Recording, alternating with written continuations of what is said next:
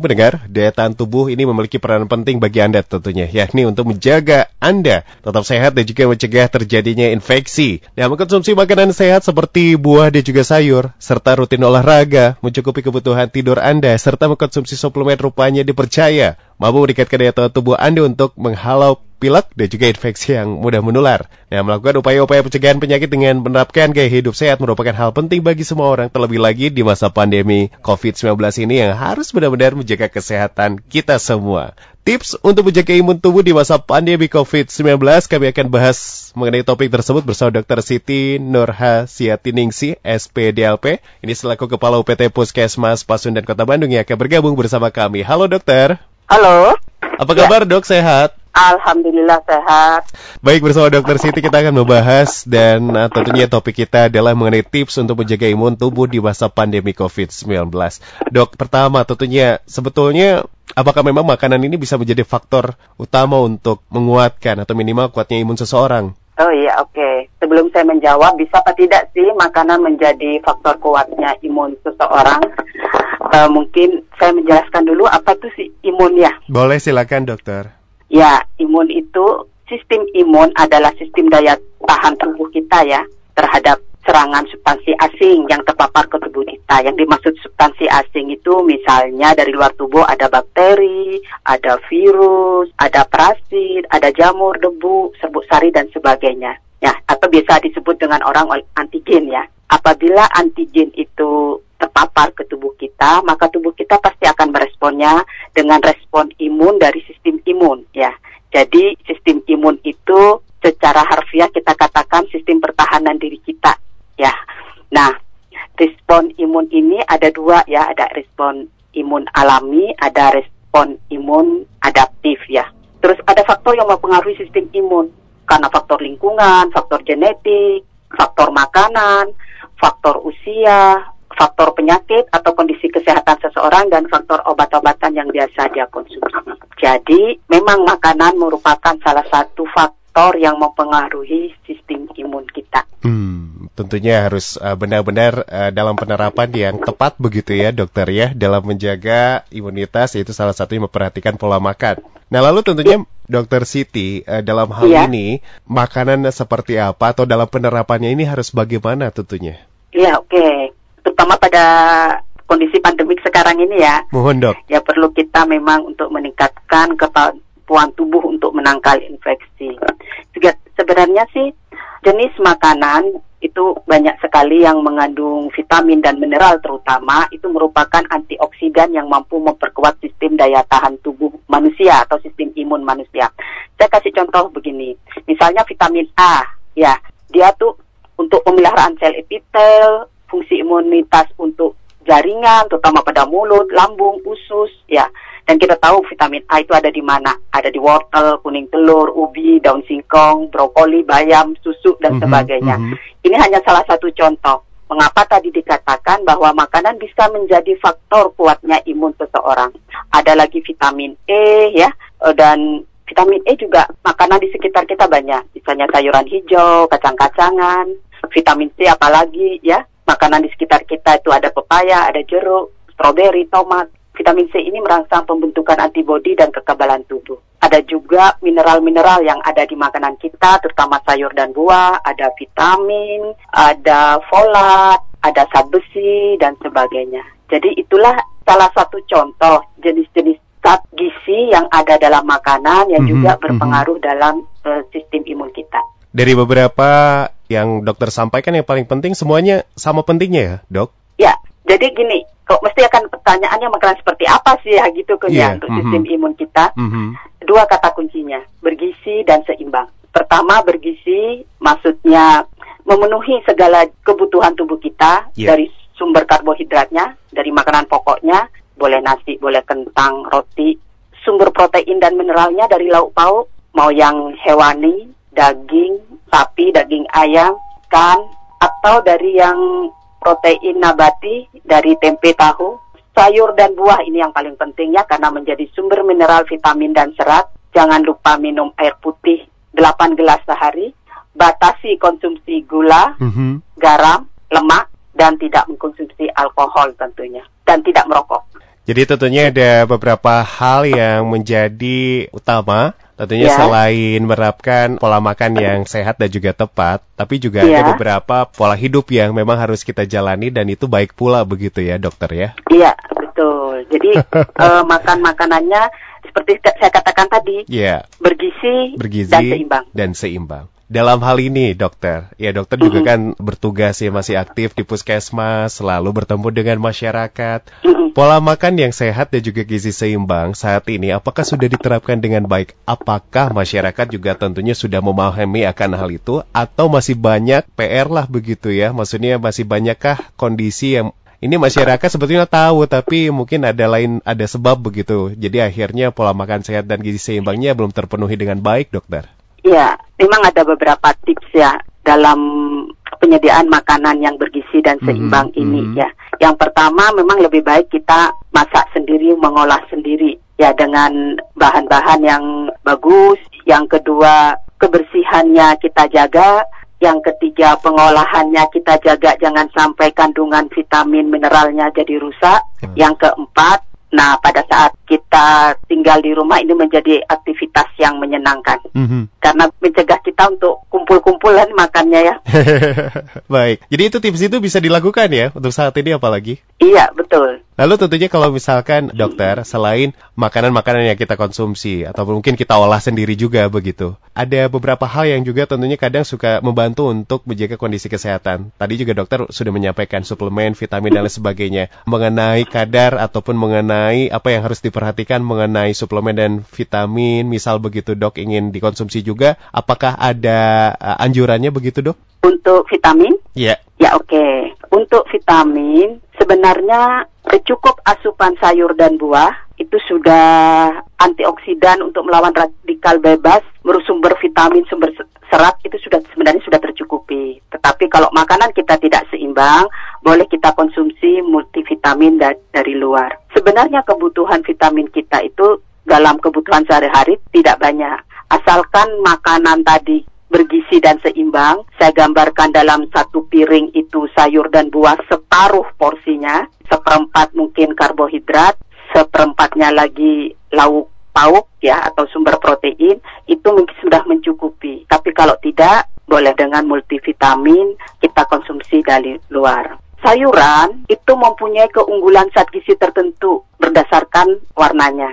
Mhm. Misalnya kalau sayuran hijau, itu kan sumber karotin yang baik, untuk antioksidan, ada asam folatnya, ada mineralnya, menghambat pertumbuhan sel kanker, membantu sel pembentukan sel darah merah dan sebagainya. Dan sayuran hijau banyak sekali sekitar kita ya, ada bayam, singkong, buncis, kangkung, kacang panjang. Jadi ada sayuran warna ungu itu juga antioksidan dan vitamin ya, kayak terong. Ada sa- sayuran yang berwarna kuning, oranye, nah itu bagus sekali untuk vitamin dan antioksidan, juga untuk indera penglihatan kita seperti wortel, labu kuning, dan jagung. Ada juga sayuran berwarna merah, misalnya bayam merah, itu juga bagus sekali sebagai antioksidan dan melindungi pembuluh darah kita. Jadi kesimpulannya, kalau asupan sayuran dan buah kita cukup, sebenarnya konsumsi vitamin dan luar juga tidak diperlukan. Baik, tapi kan tentunya dokter dalam pelaksanaannya makan makanan yang sehat kadang juga bosan. Menu- Menunya menu seperti itu, aduh sayur lagi, ini lagi, itu lagi. Kadang suka pengen yang agak sedikit lebih gurih-gurih, makanan junk food, fast food. Ini seperti apa dok? Apakah bisa dikonsumsi atau diperbolehkan atau bagaimana sih sebetulnya dok? Oke, pertanyaan junk food ya. Apa sih yang kurang dari junk food ya? Kalau karbohidratnya, nasinya oke, kentangnya oke, tetapi dia proteinnya daging itu kan dimasak dengan deep fried ya, dalam minyak yang banyak, dalam tekanan tertentu sehingga kandungan protein dan lemaknya itu tinggi. Tetapi kurang buah dan sayur. Bagaimana sih mengatasinya? Ya, tambahilah salad gitu ya, buah dan sayur dalam jumlah yang cukup dan minumannya juga diupayakan air putih. Jangan lagi soft drink gitu yang kandungan gulanya tinggi. Tadi sudah saya katakan batasi penggunaan garam, gula, dan lemak. Ya, garam cukup satu sendok teh sehari, gula 4 sendok makan per hari, dan lemak atau minyak kurang lebih 5 sendok makan per hari. Nah, kalau satu makanan junk food tuh kebayang berapa minyaknya ya? Tanpa diimbangi dengan sayur dan buah yang cukup. Jadi harus bijak juga kalau misalkan mau makan makanan yang seperti itu ya dok ya. Kalau berlebihan ya, juga indikasi risiko ke kondisi kesehatan tentunya ya sangat besar. Jadi terutama untuk kasus uh, data obesitas juga besar juga begitu ya saat ini ya dokter ya. Jadi mudah-mudahan tentunya ya. ini saling mengingatkan. Dokter Siti juga sudah menyampaikan demikian untuk makan makanan junk food, fast food dan lain sebagainya. Dok, uh, selain makanan yang harus diperhatikan, apalagi yang tentunya kita harus lakukan? Olahraga, kegiatan fisik seperti apa yang mungkin saat ini bisa dilakukan di di tengah pandemi, dok? Iya, di tengah pandemi ini untuk menjaga imunitas di masa pandemi ini ya, eh, yang ada beberapa tips yang perlu dijaga. Yang pertama kita harus cukup istirahat. Pada orang dewasa kurang lebih 6 sampai 8 jam per hari ya. Kalau pada anak-anak mungkin atau bayi bisa sampai 12 jam ya. Kalau kita nggak nggak lama lah 6 jam cukup olahraganya, eh istirahatnya sorry. Bagaimana dengan olahraga? Ya, olahraga tetap harus dilakukan dengan rutin dan lebih bagus lagi kalau terpapar sinar matahari. Berperilaku hidup bersih dan sehat, ya. Tadi saya sampaikan tips lainnya cukup istirahat, olahraga dan terpapar cukup sinar matahari, berperilaku hidup bersih dan sehat, perhatikan 3M, perhatikan etika batuk, memakai masker, jangan dilepas. Kebanyakan orang mau batuk, mau bersin, maskernya malah dilepas. Kalau basah, maskernya diganti, cuci tangan atau memakai tisu dibuang, cuci tangan. Ya, cuci tangannya harus berkali-kali. Demikian juga dalam membuang sampah, tidak merokok, tidak mengkonsumsi alkohol atau narkoba. Di kondisi sekarang orang nggak pada bete ya kalau di rumah-rumah saja. Kadang mereka konsumsi alkohol, narkoba, merokoknya malah meningkat. Menghindari menyentuh area wajah. Kalau dari luar masuk ke rumah, jangan lupa untuk mandi dan ganti baju Disinfeksi secara rutin barang-barang yang biasa dipegang bersama, seperti gagang pintu, kursi, meja, dan jangan lupa untuk tetap jaga jarak. Satu lagi, hindari stres atau berita hoax jangan didengar aja. Relax, tetap relax. Kira itu tips yang penting untuk tetap menjaga imunitas kita. Baik, Dokter Siti, terima kasih. Tipsnya bermanfaat untuk Anda disimak dan juga tentunya diperhatikan karena memang ya ini harus dengan kedisiplinan baik ya begitu ya, Dokter ya. Iya. Kita ke pendengar terlebih dahulu, Dokter Siti. Ini ada yang sudah bertanya melalui uh, WhatsApp kami. Ada ya. Bapak Yanto di Jalan Turangga. Apa ada makanan yang bisa mengganggu kesehatan kita? Karena seperti jangan makan kangkung kalau punya asam urat, jangan makan ikan asin kalau punya darah tinggi, Dokter. Oke. Langsung saya jawab ini? Mangga, silakan dokter. Ya, untuk Pak Yanto yang Turangga, terima kasih pertanyaannya bagus sekali. Saya coba untuk menjawab memang tadi saya katakan makanan yang bergizi dan seimbang, salah satu faktor yang penting itu adalah kebutuhan tiap orang itu berbeda tergantung dari usia, berat badan, dan juga aktivitas serta penyakit yang dia derita. Pada penderita hipertensi misalnya, maka makanan yang betul-betul harus dikurangi adalah garam, ya jadi bukan garam hanya bentuk garam ya, tetapi makanan yang mengandung garam tinggi ya, kandungan garamnya tinggi. Contohnya makanan instan, itu kandungan garamnya tinggi. Ikan asin apalagi ya. Terus makanan yang selalu dipanasi, dipanasi itu biasanya kandungan garamnya juga sudah tinggi. Nah, makanan seperti itu dihindari karena itu semakin meningkatkan hipertensinya. Bagaimana dengan orang diabetes? Nah, orang diabetes ini lebih ini lagi ya tentu konsumsi makanan yang mengandung gula, tepung-tepungan itu juga yang harus dikurangi. Dan perlu konsul khusus untuk pada diabetes ini supaya kalori yang masuk sesuai dengan kondisi berat badan dan penyakitnya. Bagaimana juga dengan yang asam uratnya tinggi. Nah, ini yang perlu dipelajari adalah bahwa asam urat tinggi itu adalah kalau dia mengkonsumsi makanan yang mengandung protein purin tinggi.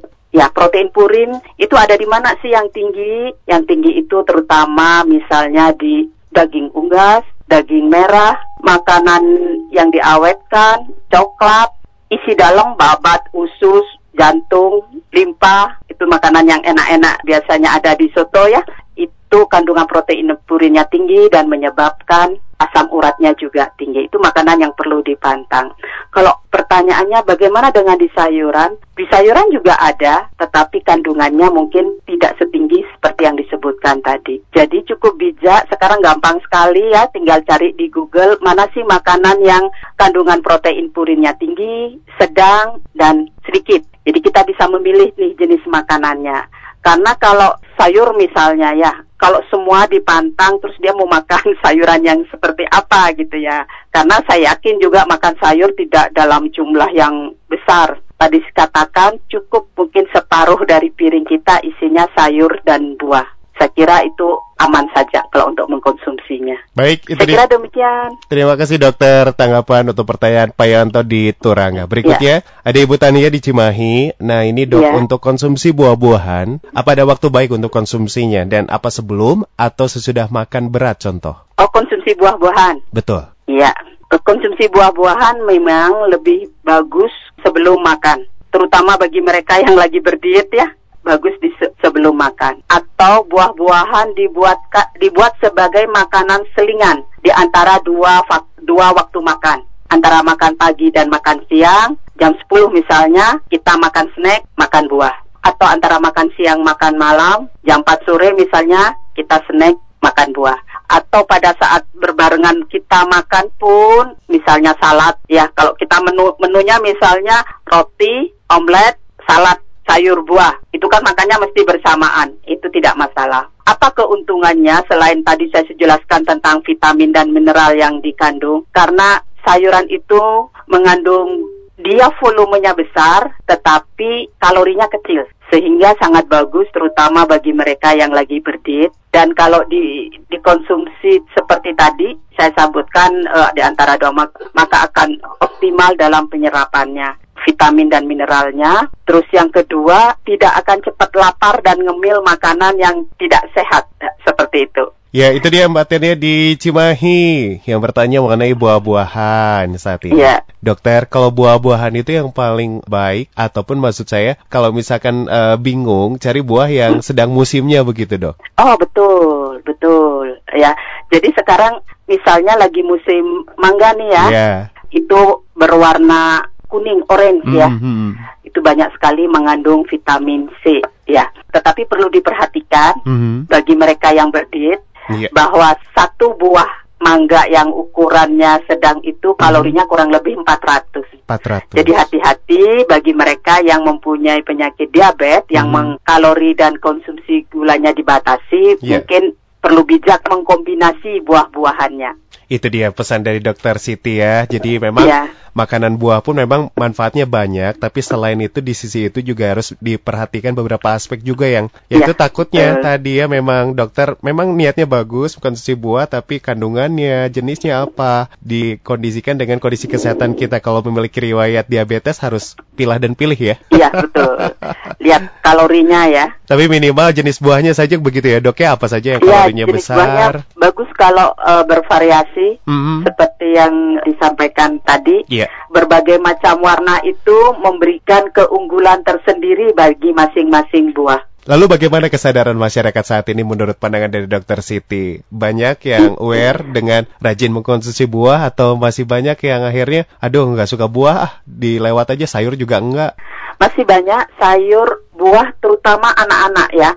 Jadi kebanyakan ibunya itu sudah give up duluan. Anak saya nggak suka gitu ya. Jadi anjuran saya adalah kalau anak tidak suka mengkonsumsi secara langsung, saya bilang sembunyikan dalam bentuk makanan. Kalau dia suka gorengan ya misalnya pada anak-anak nggak apa-apa dikasih bala-bala ya karena dia masih masa pertumbuhan atau dia dibuat dalam bentuk pastel misalnya bentuk sup eh, macam-macam pokoknya jenis makanan di mana ada sayur atau buah tetapi tersembunyi atau dalam bentuk jus juga nggak apa-apa Asal jangan tambah lagi dengan gula ya, supaya kandungan vitamin, serat, mineral yang ada itu tetap bisa kita dapatkan. Dan yang paling penting, cuci bersih buah dan sayur yang kita konsumsi, terutama yang mentah kita konsumsinya.